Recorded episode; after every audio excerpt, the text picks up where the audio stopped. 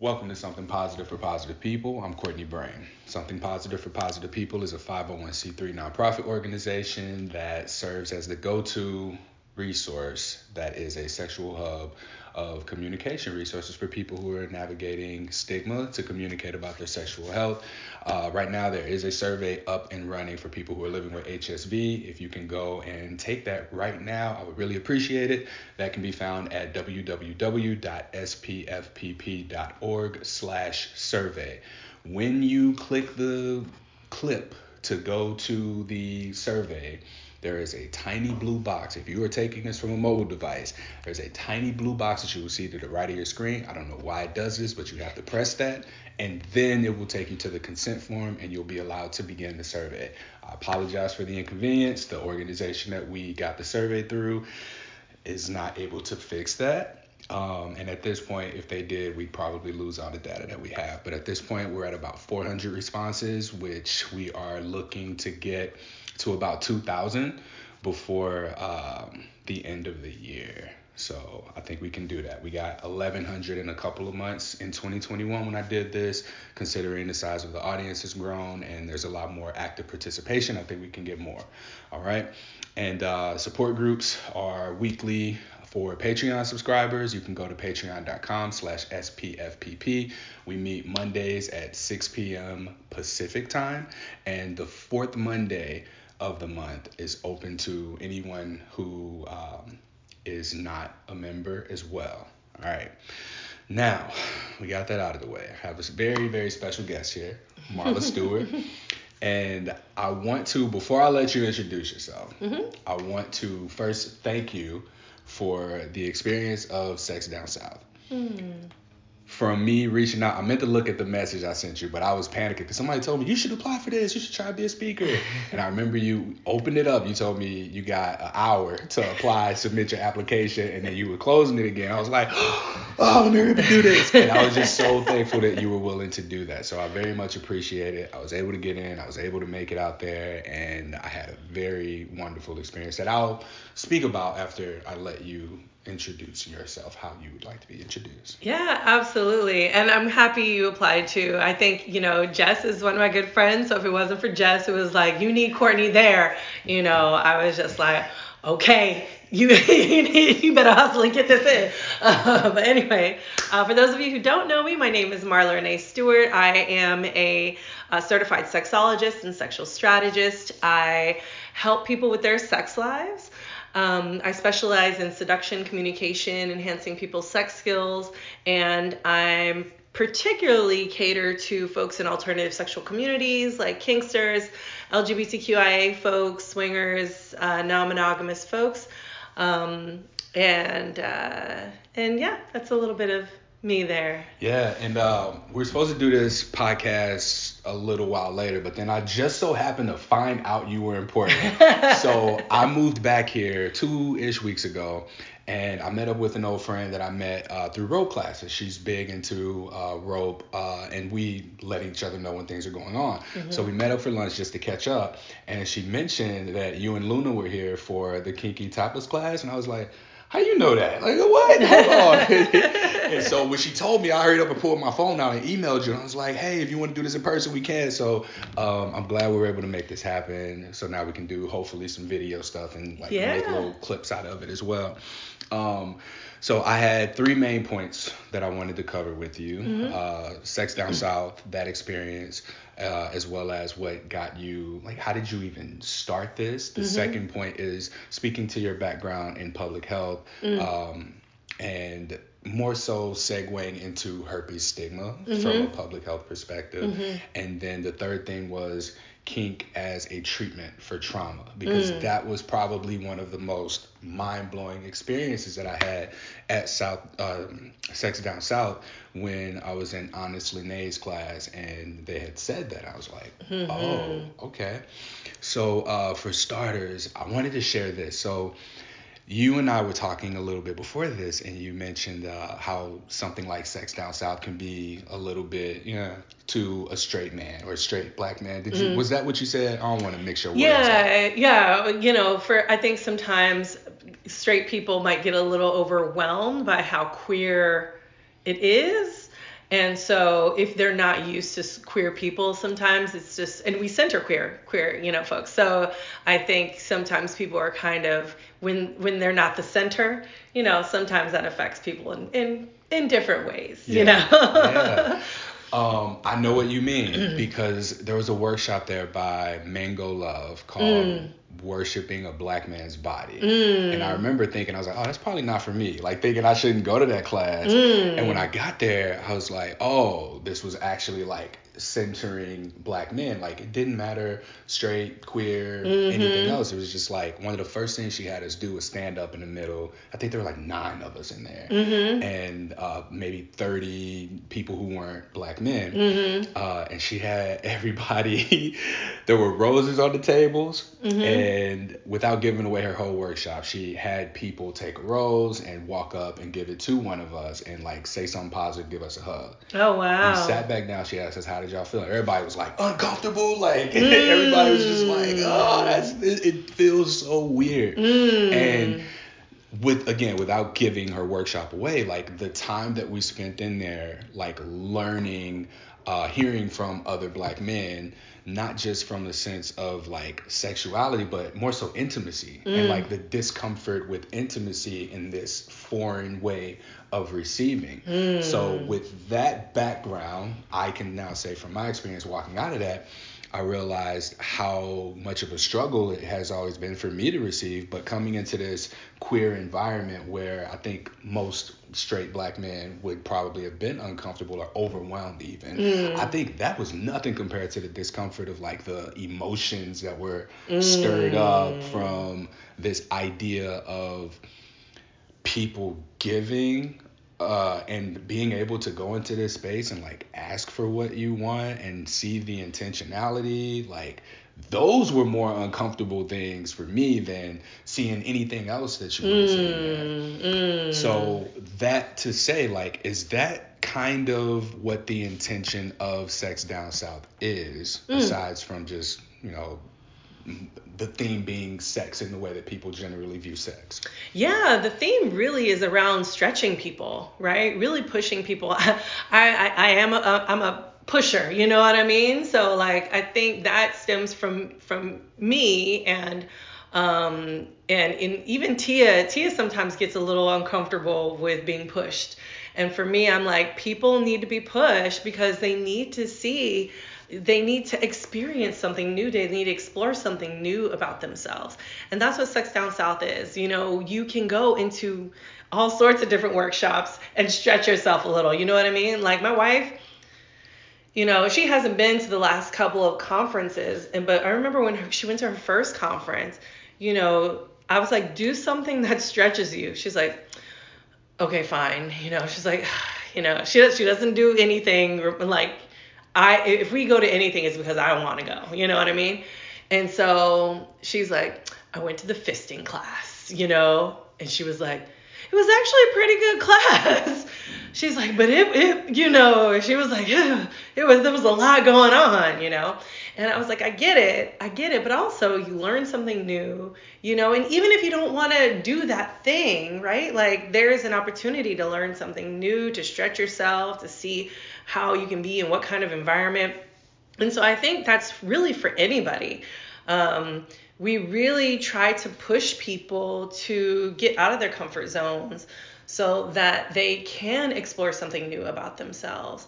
And I think that's been working for us well. You know, we um, there was an email we just got from a heterosexual couple, and you know they said this was the first time we could actually go to the bathroom together and like do what we needed to do, and then come out of the bathroom together. And she was like, although this doesn't seem like a big deal, like it was a really big deal for us because, you know, it wasn't sort of like we go into our little silos, you know, it's like, you know, we did the thing and it was okay and we came back out. And, and in something just as small as that, like just having, you know, gender neutral bathrooms or just having bathrooms that, you know, you can go into and not be, you know, policed around. I think is is important whether you're straight or not, you know. Mm-hmm. Yeah, I think um, just the simplicity of something like that really stretches even just the perspective of a person that you know might not have otherwise attended this conference or something like it. Um, I wanted to bring you into this space and sort of expose my community that I'm working with to this sort of uh, environment because I think that so much of our how do I want to say this? I think that something positive for positive people as a podcast mm-hmm. has also created this sense of comfort for people who might be navigating herpes stigma mm-hmm. to the point where on a weekly basis this is really what they feel like they need they wait for the next podcast episode to release and they get like that little hit of whatever it is that they need mm-hmm. to make it to the next week mm.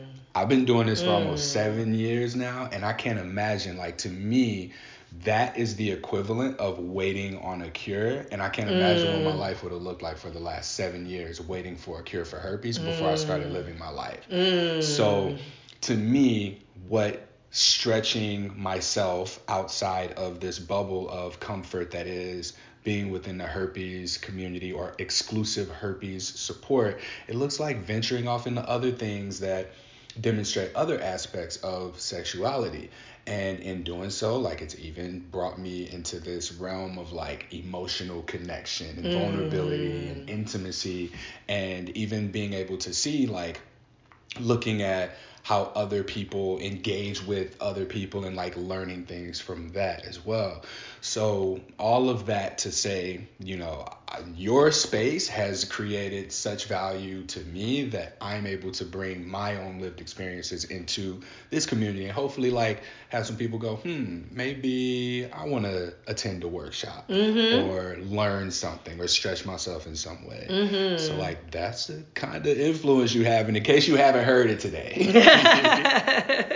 yeah, but no, I appreciate it, and yeah, thank you for creating that. And so, um, the initial intention with the first sex down south, like, can you recall those days? Like, what oh, led yeah. creating that? Yeah, absolutely. I, you know, um, well, the the story really is about Tia and I, right? So Tia had recruited me for an event um, that she was doing. Um, so she was doing production of different events, and it was a Black sexuality, Black women's sexuality magazine. So she had, I guess, Googled Googled and I popped up and she was like, oh, she fell in love with my bald head, is what she says. And then, so um, I uh, was like, yeah, I'll do a workshop, of course. You know, I want to be a part of this event. Um, and then she was like, "What are these aphrodisiacs you have on your site?" And I was like, "Yeah, I have these aphrodisiacs." You know, And she's like, "I want to buy. I want to buy them all." So she did, and she was like, "Oh my God, they work. They're so good." And we just became. It was just kind of like we were connected. Like I don't even know how to explain it, but we were just we got to know each other, and um, so we were like, we should do something together. And um, I was like, well, my birthday's coming up. And so we did, um, she's like, how about a carnival? So we did a carnival for my birthday at my house. We had 200 people at my house. I had a Mexican rock band. I had um, flame flame dancers. I had uh, you know cherry pie eating contest. We were dancing, barbecue, fried Twinkies and fried Oreos. I had a mobile spank booth. We had a tube of love, is what we called it. It was just like this hula hoop with a, a, a, fabric hanging from my tree and then somebody would go inside and i would call hands and people would come up and, and touch the person who was inside and so it was just like a beautiful, beautiful thing. And so we kept doing events like that. We had an empowering the pussy party, and no pants prince party, like all sorts of stuff. And then we were like, we were on my couch, you know, one day like this, and we were like, oh, I want, I want to do something bigger. And I was like, I want to do like a three day conference. You know, I'm coming from the more academic educator side, um, more science, you know, research side. She's coming from more enthusiast side, right? Like, she's like one of the people who, you know, the non monogamous people I'd be teaching to do an oral sex workshop or something. You know what I mean? Like, we were coming from both of these angles. And so I was just like, I want to do a conference that is just like both of us, you know? Um, and so that's, you know, she was like, sex down south. And I was like, yes. And we just didn't know how to run a conference. So I grabbed, got a mentor. I, um, we just started doing our research and the next, we were like recruited a team. You know, we were like, okay, we're gonna go in as a business on this. People were like, I'm out. so with the two hundred dollars that we had, we made it happen. And I mean, I can't tell you, it's nothing short of black girl magic because we had no money, and we were like, how are we gonna put this conference on? Um, we ended up getting an AV sponsor, so someone helped with AV. I was in grad school at the time at Georgia State, so I was getting equipment from Georgia State. Like I we hustled to like make it happen. And it was beautiful. And so here we are, you know, with our baby nine years later. I thought it was 10. Or, 10 years next not, year. Are we not counting the pandemic, like skip a year or something? No. Oh, okay. No, this is our ninth year. So 10, 10 years uh, is next year. Oh, congratulations. Yeah. yeah. Mm-hmm. Uh, so our first concert was 2015. Mm-hmm. Okay, okay. Coming out of whatever you're, like, what were you doing before the conference? Is that like where where was your public health background? Ah, uh, yes. that transition. Yeah, absolutely. So um, for me, I was in graduate school, and while I was in graduate school, I started my business, Velvet Lips. Um, so it's Velvet Lips Sex Ed, and that is basically, like I said, helping people doing workshops, doing one-on-one coaching, uh, couples coaching, relationship coaching, and um, so while I was in graduate school, um, I was in graduate school for sociology. But uh, I had a friend that was like, you need to go to public health because the, the, the graduate research assistantships pay more in public health. So I was like, great. So I applied, I got in, best thing I could have done. So I was a GRA um, in the School of Public Health, um, working in the Community Research Center. And so um, I was able to get all of my training and everything. So I became um, an HIV educator, uh, tester. I'm a phlebotomist. I'm certified phlebotomist, uh, taking people's blood. Um, and we used to do outreach and recruitment around public health. So that was, um, and of course, I you know took some classes and things. So. Um, so that was my background. And then I also had colleagues who were in epidemiology. So I'm also soaking up all of the information that they're giving me while I'm in grad school about all the different, you know, all the, all the different um, uh, STDs and or STIs and like, you know, um, like all, all of the stages and all of the things. And I think I also had some of that educator background already, but it really enhanced with the public health knowledge because pub, the epidemiology actually goes into sort of the the the, the stages of syphilis, right? Like mm. you don't get that in a pamphlet um, when you go to any clinic. You know, all. it doesn't say step one you know, you're gonna have a sore. Step two, your palms, like you're gonna get rashes on your palms and feet. Step three, you're gonna get alopecia or lose your hair. Like it doesn't give you those things. Um, and so I think that was really, really helpful for me to navigate my everyday life. I was also bartending um, at a restaurant. You a hustler. Yeah. so you know it's like having my friends and and and also seeing these different signs and things and being like hey i think you got to go get tested. You know this is actually a symptom of this thing. Mm-hmm. um and so yeah i i um yeah so that's sort of my my background knowledge behind that yeah, so it sounds like you have not only the pleasure perspective and background in education, but also the safety, for lack of a better word, uh, education. What does a blend of these two educational components really look like? And just mm. for a mm. little bit more background on my asking, uh, when we talk about safety and in the public health field, it's wear condoms, right. get tested, know mm-hmm. your status. That's all we pretty much get. Uh, mm-hmm. Uh, and then from the pleasure perspective, I think that when we take more of a pleasure angle, it seems to, I don't want to say completely be avoidant of the safety uh, protocols, but I think that there's like a happy medium here, and I think that maybe you would be the person to exchange some dialogue with uh, to to see what bridging that gap looks like between safety and pleasure because I think that people say things like, "Oh, I don't want to talk about STIs or testing because it kills the mood. Mm. And then on the other hand, it's like, oh, this is so hot, let's not ruin the moment. So there's kind of like a mm-hmm. a barrier between the two, like that mm-hmm. implies you can't have both. What can you say to that? I can say that's bullshit that you can't have both um, because I've been in that situation, right? So I've been with partners who've had herpes. I've been with casual partners who've had herpes. I've had, um, and I think the the and I think part of that is personal. My personal experience also lends to that. And I think when people can't speak to that from a personal experience, um, I think it's harder to understand because when they say something like, "Oh, when you, you know." We let's have the you know STI conversation. It's gonna kill the mood. Absolutely not, right? Absolutely not.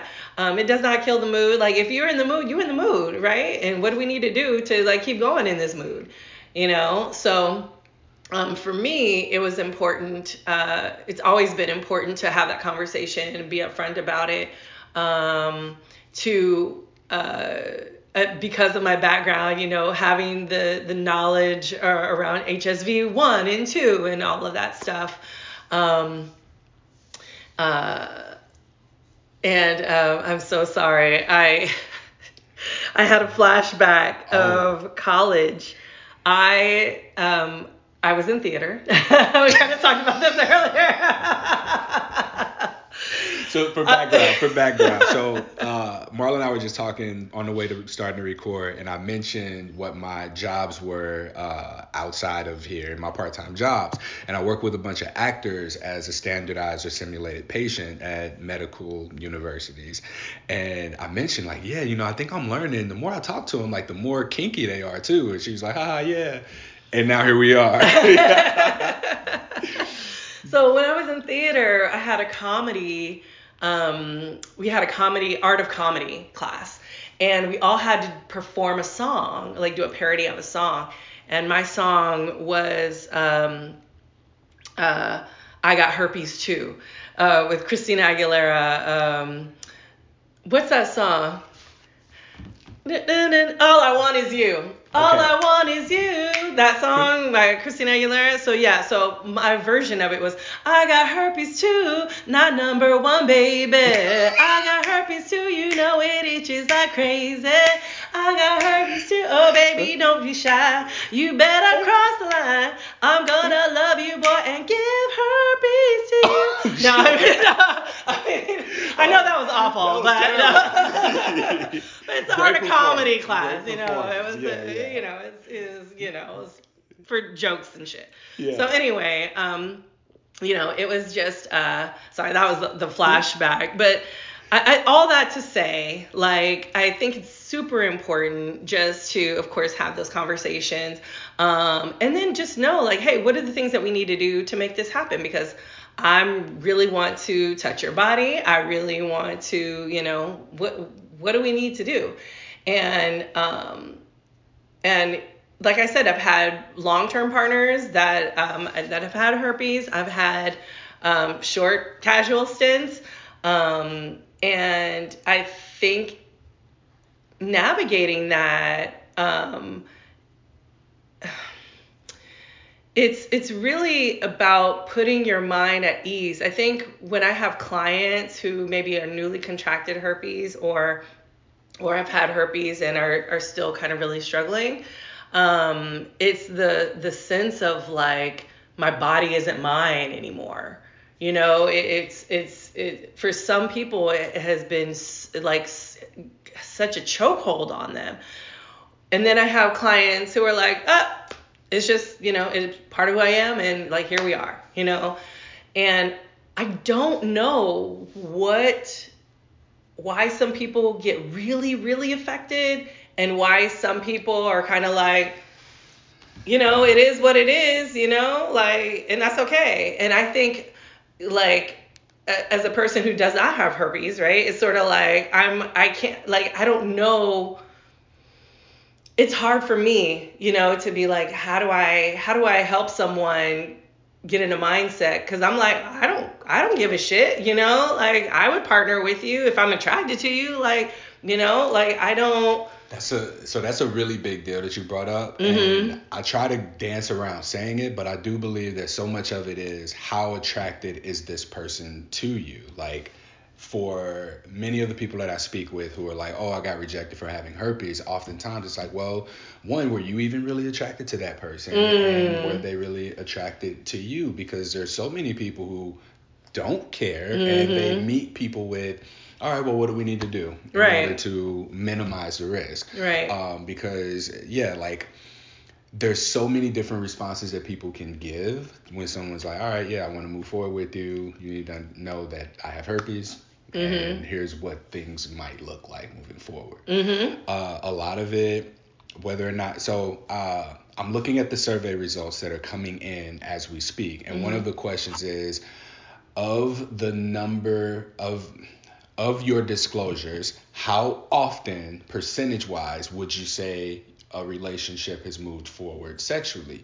More than at this point in time, with about 400 responses, 30% of people moved forward more than 90% of the time with the person that they disclosed to. Mm. So that kind of I, the attraction piece is something that we have to look more at the data when we get it all in. But I do believe that that's a major factor. It's like, okay, this person might not want to have sex with you just because they're not Attracted to you. We gotta like, we gotta accept that. Right. You know? I've been Like, it turned is what it is, right. yeah. Uh, we all get turned down, you know. You're right. Yeah. Um, Absolutely.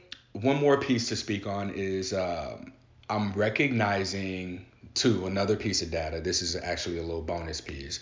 Um, I see. So I started this podcast in 2017 because I saw that there were people who, after their herpes diagnosis, were expressing suicide ideation. In previous surveys, I've asked about suicidation or suicidality after a diagnosis. This time, I asked about it before. And interesting, about it's very close to 50 50 people who had suicidality before their diagnosis and after their diagnosis. So this is kind of like expanding into more of this like I'm I've said sexual health is mental health Mm, Oh yeah, absolutely. and how interconnected our identity is with our sexuality. Once you get that herpes diagnosis, it's like you believe not only is your sex life over, but your life is over because mm. that was where your identity was so strongly tied to. Mm. So looking at that statistic and now being able to speak to, you know, this identity component, you know, something that has been done so well, like I talked about Sex Down South, right? Mm-hmm. Is seeing and stretching the idea of what your identity is in relation to your sexuality. Because I'll ask people all the time, all right, well, what does sex mean to you? What is, mm-hmm. what did the relationship that you had to the person who might have exposed you to herpes mean to you? And then we sort of trace that down to some underlying emotion or shame around sex or mm-hmm. having to redefine sex. Mm-hmm. And you know, when people start to understand this is not all sex is, like, Right. We're, we're talking about intercourse here, Right. and so being able to expand on that has been a very beautiful part of my own growth and experience and what I try and pass on to people who might think their sex life is over just mm. because they can't free super freely just hook up mm-hmm. and not have these conversations anymore because of this thing that's in their con- in their mm-hmm. subconscious. So uh, that was very well put together about uh, the pleasure safety component and um, I tried to I tried to close that loop with the identity piece, but I think I might have got a little lost there. Y'all, it's all y'all used to good. thoughts at this point in time. Y'all been listening long enough. Um, now, I, this to me is like the most important part of our conversation. Uh, kink as a treatment for trauma. Mm-hmm. And here's why. Because now, oh, I guess further expanding on what the point that I was just trying to make, but felt like I couldn't. Um, looking at sex outside of just intercourse. I Right. think that we have a very narrow view sometimes of what sex is, and we're actually talking about intercourse. When I was in one of the workshops, I heard Honest Lene say, kink uh, can be a treatment for trauma. Mm-hmm. Can you speak to that from your experience and from the educator perspective? Yeah, absolutely. I just taught um, a, a, a group, o- had a group offering at a retreat called Kink as a Healing Modality. Okay. Right? And so, and I think Rafaella also does um, does this too. Um, From uh, healing. No, from Afrosexology. Afrosexology. Mhm. So, uh, kink can be uh, definitely a source of healing for people, especially who have who have experienced trauma. There has been more than one time where I have actually been able to help people transform their trauma. So, actually, happened here in Portland. Um, oh, the last time I was in Portland. Uh, what happened was I did a we were doing lessons and I think I was doing the choking lesson and um, uh, the person who wanted me to choke them, you know, had um, uh, had some trauma around choking, but did not disclose that to me. And so after, you know, they they demoed and they were fine, you know, everything was went fine. And after the demo, they came up to me and they said, you know, I had trauma around choking because, you know, when I was younger and the, had some, you know, childhood, you know, sexual trauma. And, um, but she was like, you doing that so gently just really kind of changed the way that I thought about, you know, choking and breath work and, and, you know, kink. And it was really transformative for me. And so that's happened to me more than once. Another time happened to me at Sex Down South. Like just the kink that I'm implementing helps people to transform their trauma because they're relating it to whatever behavior act differently. They have a new memory. And the memory is of someone who is safe, secure, who is helping them move through that trauma it's um, you know bianca Laureano said this best like trauma it's not enough to be trauma informed right it's better to be able to transform someone's trauma. That is what we need because there's so much hurt in the world right? Um, and so kink it can be a really great healing modality for um, uh, for healing different kinds of trauma. And um, i I don't think it can be the only healing modality, but I think it can be very, very helpful healing modality, especially people who have suffered from childhood sexual trauma. Um, because of the elements around consent, because of the elements around safety, security, having someone who is vetted and known and uh, someone you trust, um, you know, in a controlled environment. Um, all of these things, I think, contribute to the fact that it can be a, a healing experience for someone. I like that you said controlled environment and Mm-hmm. not necessarily safe environment. That was a very interesting word choice. Can you Mm-hmm. expand on that? What What do we mean controlled environment? Yeah, controlled environment meaning that there are there are rules, safety precautions. There's uh, you know everything from a first aid kit to you know there are the, everything is where you need it to be, right? Okay. Um, and then there's the the off, also the aftercare, right? So not only the physical but the emotional aftercare. Um, that's also a part of that experience. So um, so yeah. Yeah. Mm-hmm. Um, thank you for those examples of uh, the choking for sure, because I think um, it helps to have some sort of pictures in mind of what that can look like. Because I know that what I've heard, and again, it's this is a potential um, mechanism for treating trauma and offering healing. It's not the mechanism for Yes. treating and healing trauma. Um, but yeah, a lot of times I've been with partners who've said, I like this thing. And in like longer conversations, you learn that there might have been some trauma around it. So being seen as someone who is controlled, I was about to say but giving them the control and the power to rewrite that story yeah. that was uh, that isn't their own story mm-hmm. that was forced Mm-hmm. upon them like to be able to rewrite that story with a new experience that is sort of what the healing is is that in the ballpark Yeah, absolutely. Like I think therapists have a, another I think they call it like narrative therapy or something like that. Like who they try to like rewrite the story, but um I think because therapists in kink are I mean, lots of therapists are kinky, but like because the, the, there's so many different there's lines yeah, the lines, right? Um, I I think that aspect of it totally, like you just said, it can really rewrite that story of what pleasure is and and and taking your pleasure back, right? In a sense of like a lot of times people when they reenact their kinks it's because of it might be because of a, a trauma they had right? So for instance i had a, i have a friend who um, loves role play for that reason right? Loves to role play um, you know daddy boy stuff right? And it's a way of like okay I did experience this type of pleasure, but it was manipulated and coerced, right? But now, as an adult, I can role play and I can take my power back in a consenting experience where I can receive that pleasure in a way that feels good, right? Um, and so I think something like that is really important for people, and people should be able to get into it. Um, a thought that you just sparked in me is sometimes people's trauma being linked to a turn on. Mm-hmm. That is that a thing? Yeah, absolutely.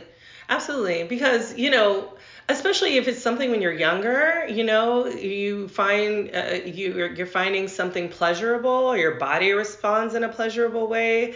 Um, but then maybe you realize like, oh wait a minute, that was not that was inappropriate or there's other maybe there's some shame or there's some secrecy uh, attached to it. You know, I think that can be the the the, the kicker, right? The issue. Um, and so then when it's kind of when it's as an adult, you know, kind of dealt with in a way that is um, sort of, you know, out in the open, I guess, for the most part between you and your whoever you're, you know, playing with. I think, you know, Yeah, experience that. I, I started laughing because I'm thinking about. It. I was like, oh, as I said that, I'm thinking about like the first sexual experiences that I've had, Mm-hmm. and they like had to be sneaky and like quick get in, get out. Mm-hmm. Like anywhere we could get caught, like there's something there. Mm-hmm. I was like, oh, that's a thing. But also there are components of that, those first sexual experiences where I'm like, yeah, I, I didn't like that. I don't really care to do that. But I mean, as if that's something that I might not have liked, kink can be a way to rewrite the experience of what I think I don't like from those times. And maybe it can be something that is a turn on. Or I can learn that it's still not a turn on Yeah. and decide, all right, I don't want to do this. Mm-hmm. And it's as simple as that. Like it's something that can be negotiated with partners. It's something it's kink is very self reflective. Oh yeah, absolutely, absolutely. Well, you have to think about it. It's play, right? It's it's exploration. It's play, um, and it's play with the taboo, right? It's play with it's playing with the the secrecy. It's playing with the ooh the, those shadow thoughts. It's you know play with all of that. Yeah. How are you on time? Uh, I'm good. Okay, cool. Uh, yes, looking at it as a form of play, kink as a form of play. It, I think that people who, and tying this back to the content of the podcast, people who receive a herpes diagnosis lose that sense of being able to play. Mm. And being able to, you know, just dip your toe in to what play can now look like in the kiddie pool, right? Versus Mm-hmm. you had a moment, what was that?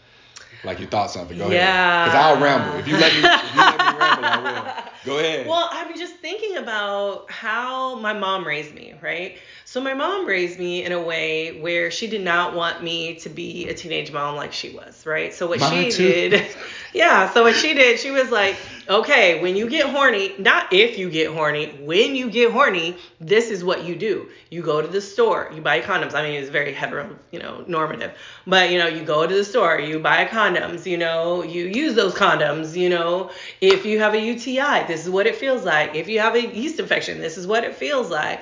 Um, if you have BV, this is what it smells like, or whatever. You know what I mean? Like she gave me all of that information. So what she really was teaching me was around sexual responsibility, and she always made it sound like it's just who we are. It's a part of our existence, and it is a part of our play. She said, if you get horny, this is what you do. You, You know, said when, when you. yeah, when you yeah, sorry, when you get horny, this is what you do, right? And so I'm thinking like, okay, I've always gone into sexual situations of like, okay, I'm going into this such situation. Who am I? You know, who am I playing with? And also, what are my particular needs, right? So I like to be fluid bonded. And so for me, it's like, okay, if I have a partner who has, um, you know, uh, herpes or HPV or something like that, um, that is active, I have to think about, okay, well, what are the things that I need to do because I, I might not be able to experience a fluid bonding time at this particular moment in time, right? Um, but it doesn't mean I shy away from being with them. So I think part of that is an ingrained piece of pleasure and joy and responsibility uh, of taking responsibility of my own body. Yeah.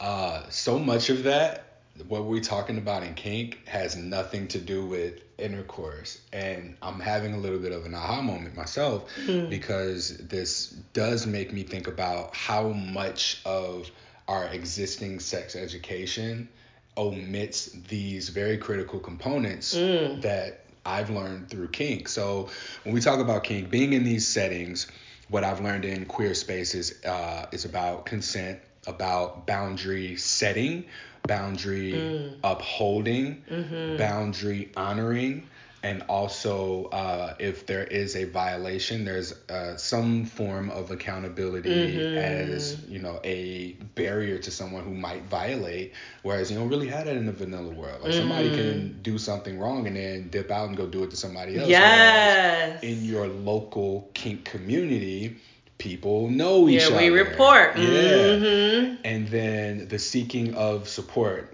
I think I'm naming off mo- too many things. It's but, uh, okay.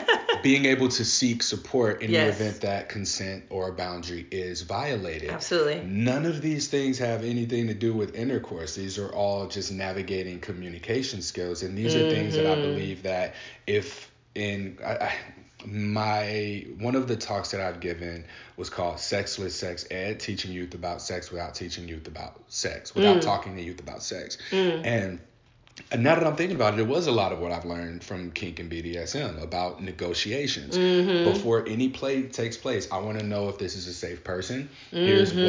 what you know a consent violation looks like. Here's how we get consent, and it's like the Mhm. rules of a game of tag at recess, Mhm. right? Don't touch me here. Don't hit me. Don't get my clothes dirty. Right. Step out, you're out. If Right. you tag, you're it. Yeah. If you push me to the ground, I'm telling the teacher. Right. The consequences. Right. Right. It's the same exact thing. Yeah. And it has nothing to do with sex. And I think that if we are able to see these negotiation skills um, at a more universal basis, Yes. I think that. Like, We're getting there. T- talk to me. What you mean? Yeah, I think we're slowly getting there, and I think particularly with like vanilla and heterosexual audiences, we're getting there because um, I get sought out a lot in articles, and so sometimes yeah they'll be about kink, but sometimes they're just regular stuff like why is aftercare important for sex? And I'm like, oh, aftercare is entering like the vanilla sex world. Oh, this is fascinating, right? It's not just about like cuddling, right, or Leaving talking. $20 on a. Here's your aftercare. Here's your dub. Spend it wisely. The towel, Uh, you get a towel, clean yourself I up. know. All right, all right, all right. So yeah, like thinking about how it, it's slowly like I, I believe it's all of these kink principles, communication principles, like you said, are really kind of bleeding into the the world of um, of heteronormativity, right? Mm-hmm. Um, so yeah. Yeah. Oh, go for it. Um, I feel like I'm put on the spot now since you got up. I know, I know I can keep talking. I know how to keep talking, but I'm like, uh, uh, uh that was so unexpected. Uh, this is a really good point to um, revisit the survey. So if you haven't already, please visit www.spfpp.org slash survey and take the herpes survey. Please, if you are someone who is living with herpes, what we're doing with this data is we are going to figure out the best way to present this data and create resources stemming from the survey responses that we get.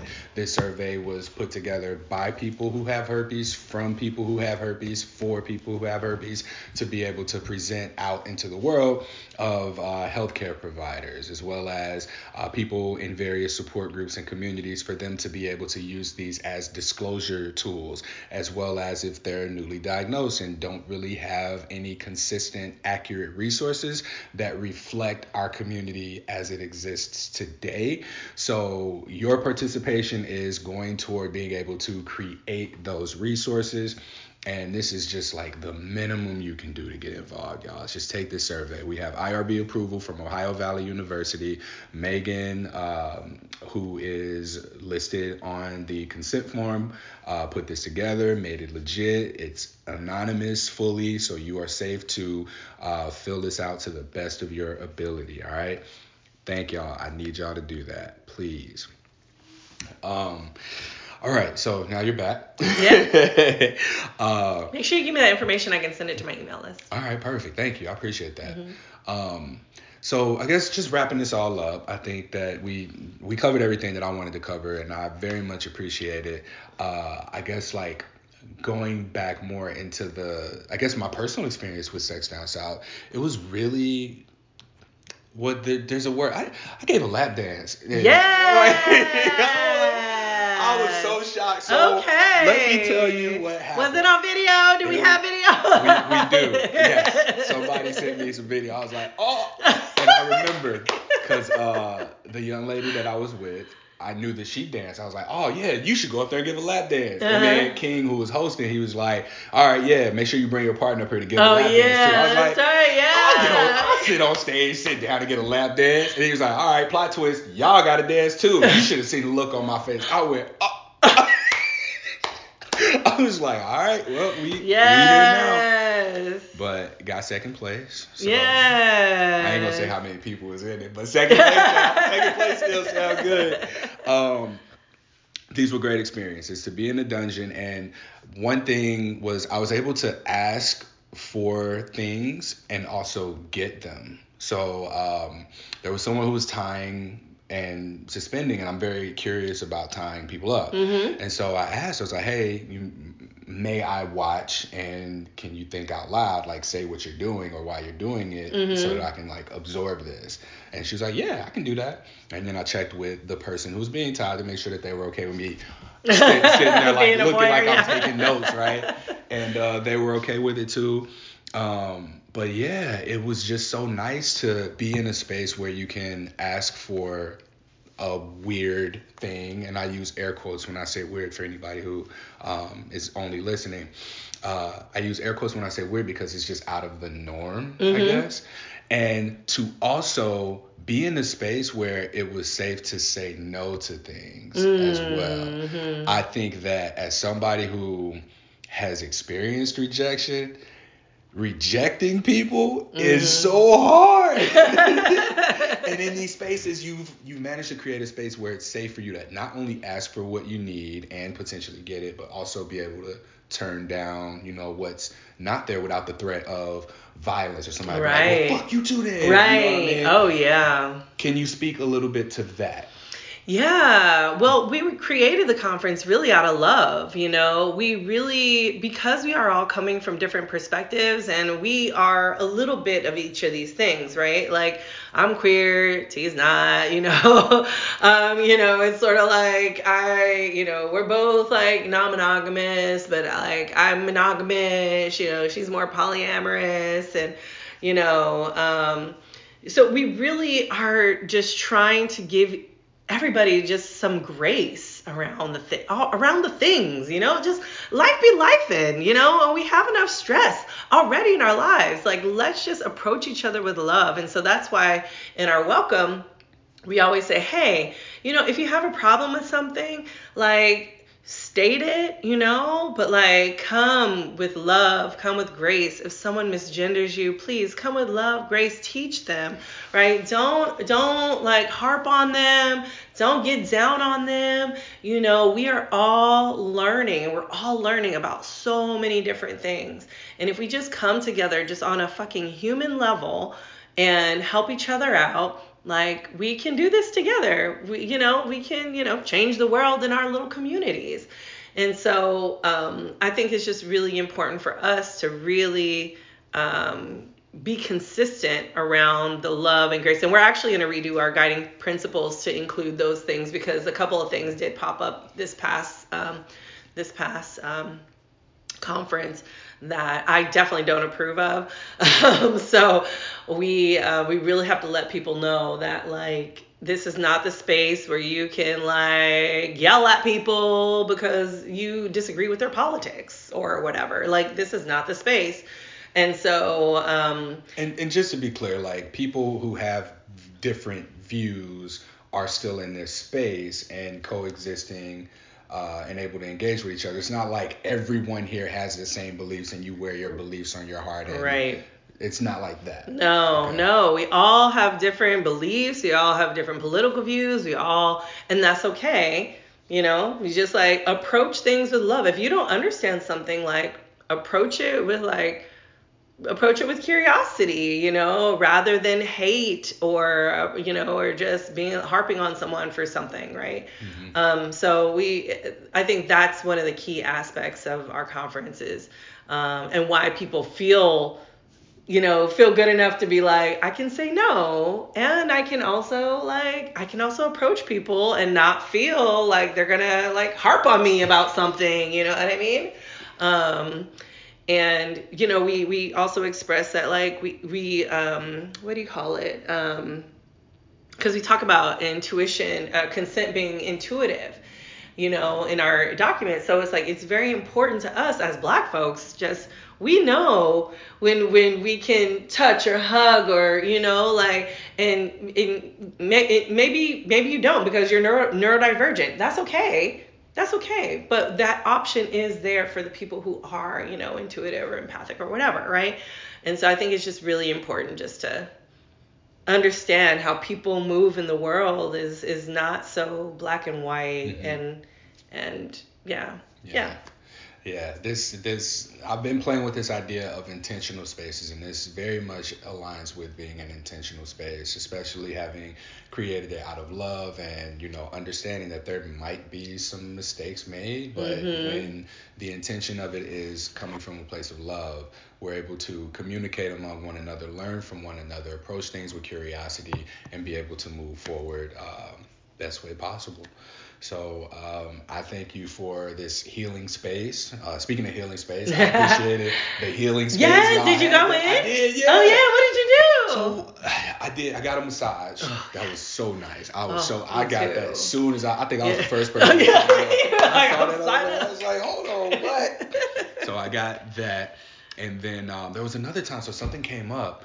Uh, and I was like, man, I'm having a weird thing, and I didn't know what you know a weird feeling was. So I was like, well, the resource is here. Let me utilize it. Mm-hmm. And I went and I recognized that coming out of the, the emotional support. Yeah, the oh. emotional support. Mm-hmm. So uh, coming out of the uh, worshiping a black man's body, that space was just like intentionally for black men, and it was like, oh yeah, I feel great in here, mm-hmm. and like mm-hmm. being surrounded by other black men and having this space that uh, Mango put together that was for us. Walking out of there and then like going back into the real world, it was like, oh shit, back to reality. Like that mm. was just an mm. hour of the day mm. where I was prioritized mm. in that way. And so I talked to uh, one of the emotional support people, and one of the things that he said was, or like he just kind of let me share what I was feeling, and then was like, hey, you can ask for what you need. Because my concern was, oh my God, am I going to spend the rest of my life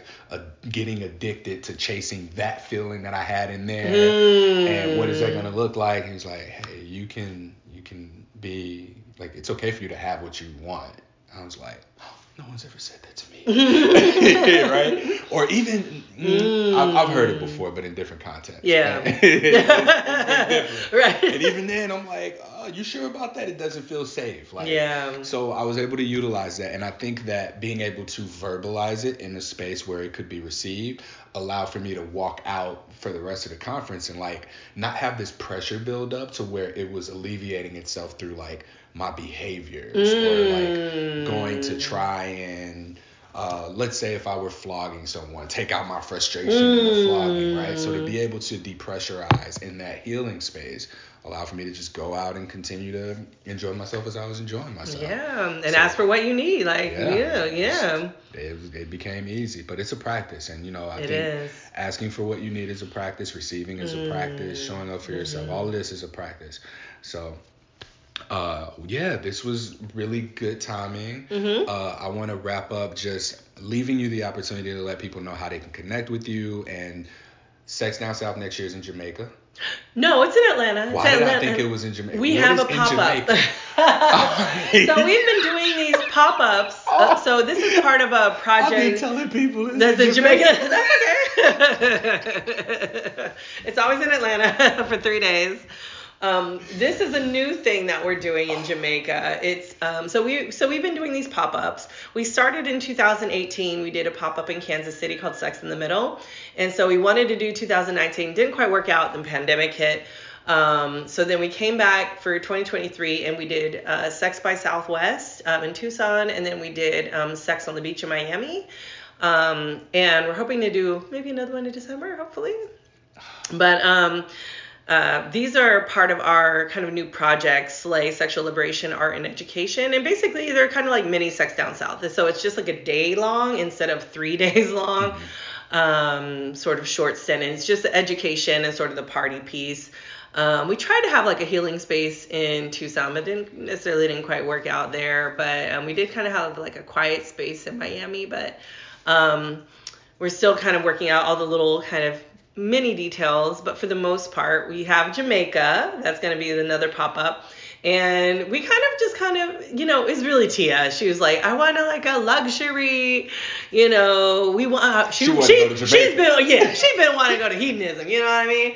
So she was like, let me, let's do hedonism. And so we um, are planning, we're doing that in June. And then we're also planning on doing a few other pop ups. Uh, so we might do again in Miami because Tia really loved Miami. Um, we're gonna do one in LA. Um, that will be, be earlier in the year, and then we'll do one in Houston. I think Houston, yeah. Um, because we sent out a survey. yeah, we sent out a survey and be like, where do people? Where do people want to go?" And so Houston was another choice that people picked. So, um, so those are on, on our planning calendars for next year. So we'll see what happens with Amazing. that and see if we can get some funding. Uh-huh. Um, Is it just SD sdcon.com? What's the website? Oh, our we- our website is sexdownsouth.com. Sexdownsouth.com. Yeah, and okay. so yeah, you can reach us at SDSCon on Instagram and TikTok, and then um, Sex Down South on Facebook and Twitter. And then we also, uh, and then you can reach me, velvetlipsexed.com and at velvetlipsexed on every platform with sex without the E um, uh, on every social media platform. Okay. Yeah.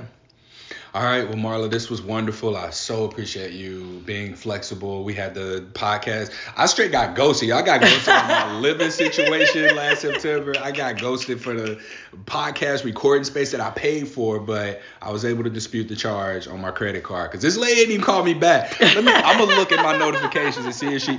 She ain't even called me back. hey, Courtney. She texted me 24 minutes ago. It we reserved the space for five o'clock. She texted wow. me at 6:30, y'all. Mm-mm-mm. Oh, I'm not going. To. I'm not going. To. I'm just. I just want my money back. I'm just ask for my money back, and we're gonna leave it at that. I'm not gonna leave a bad review. I want to support small businesses. I've been there. I, I, get it. I get it. I get it. But ain't nobody show up for 20 minutes, and I'm just now hearing back an uh, hour after minutes, we left. Yeah. yeah. All right.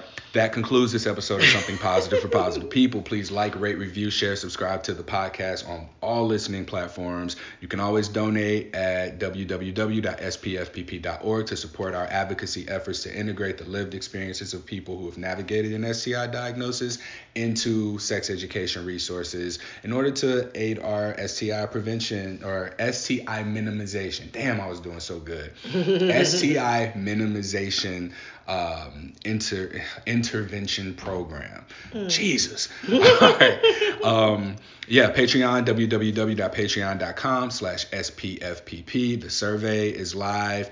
Um, and we have events that are going to be coming up. So if you visit spfpp.org, go to the events tab, you'll see support groups coming up and some other exciting upcoming events. If we have any workshops that are coming up, you'll see those there. And again, I want to thank our guest Marla Stewart here today. Uh, please check out sexdownsouth.com. And if you can make it, I hope to be able to see you out there next year. I'll be there. Till next time.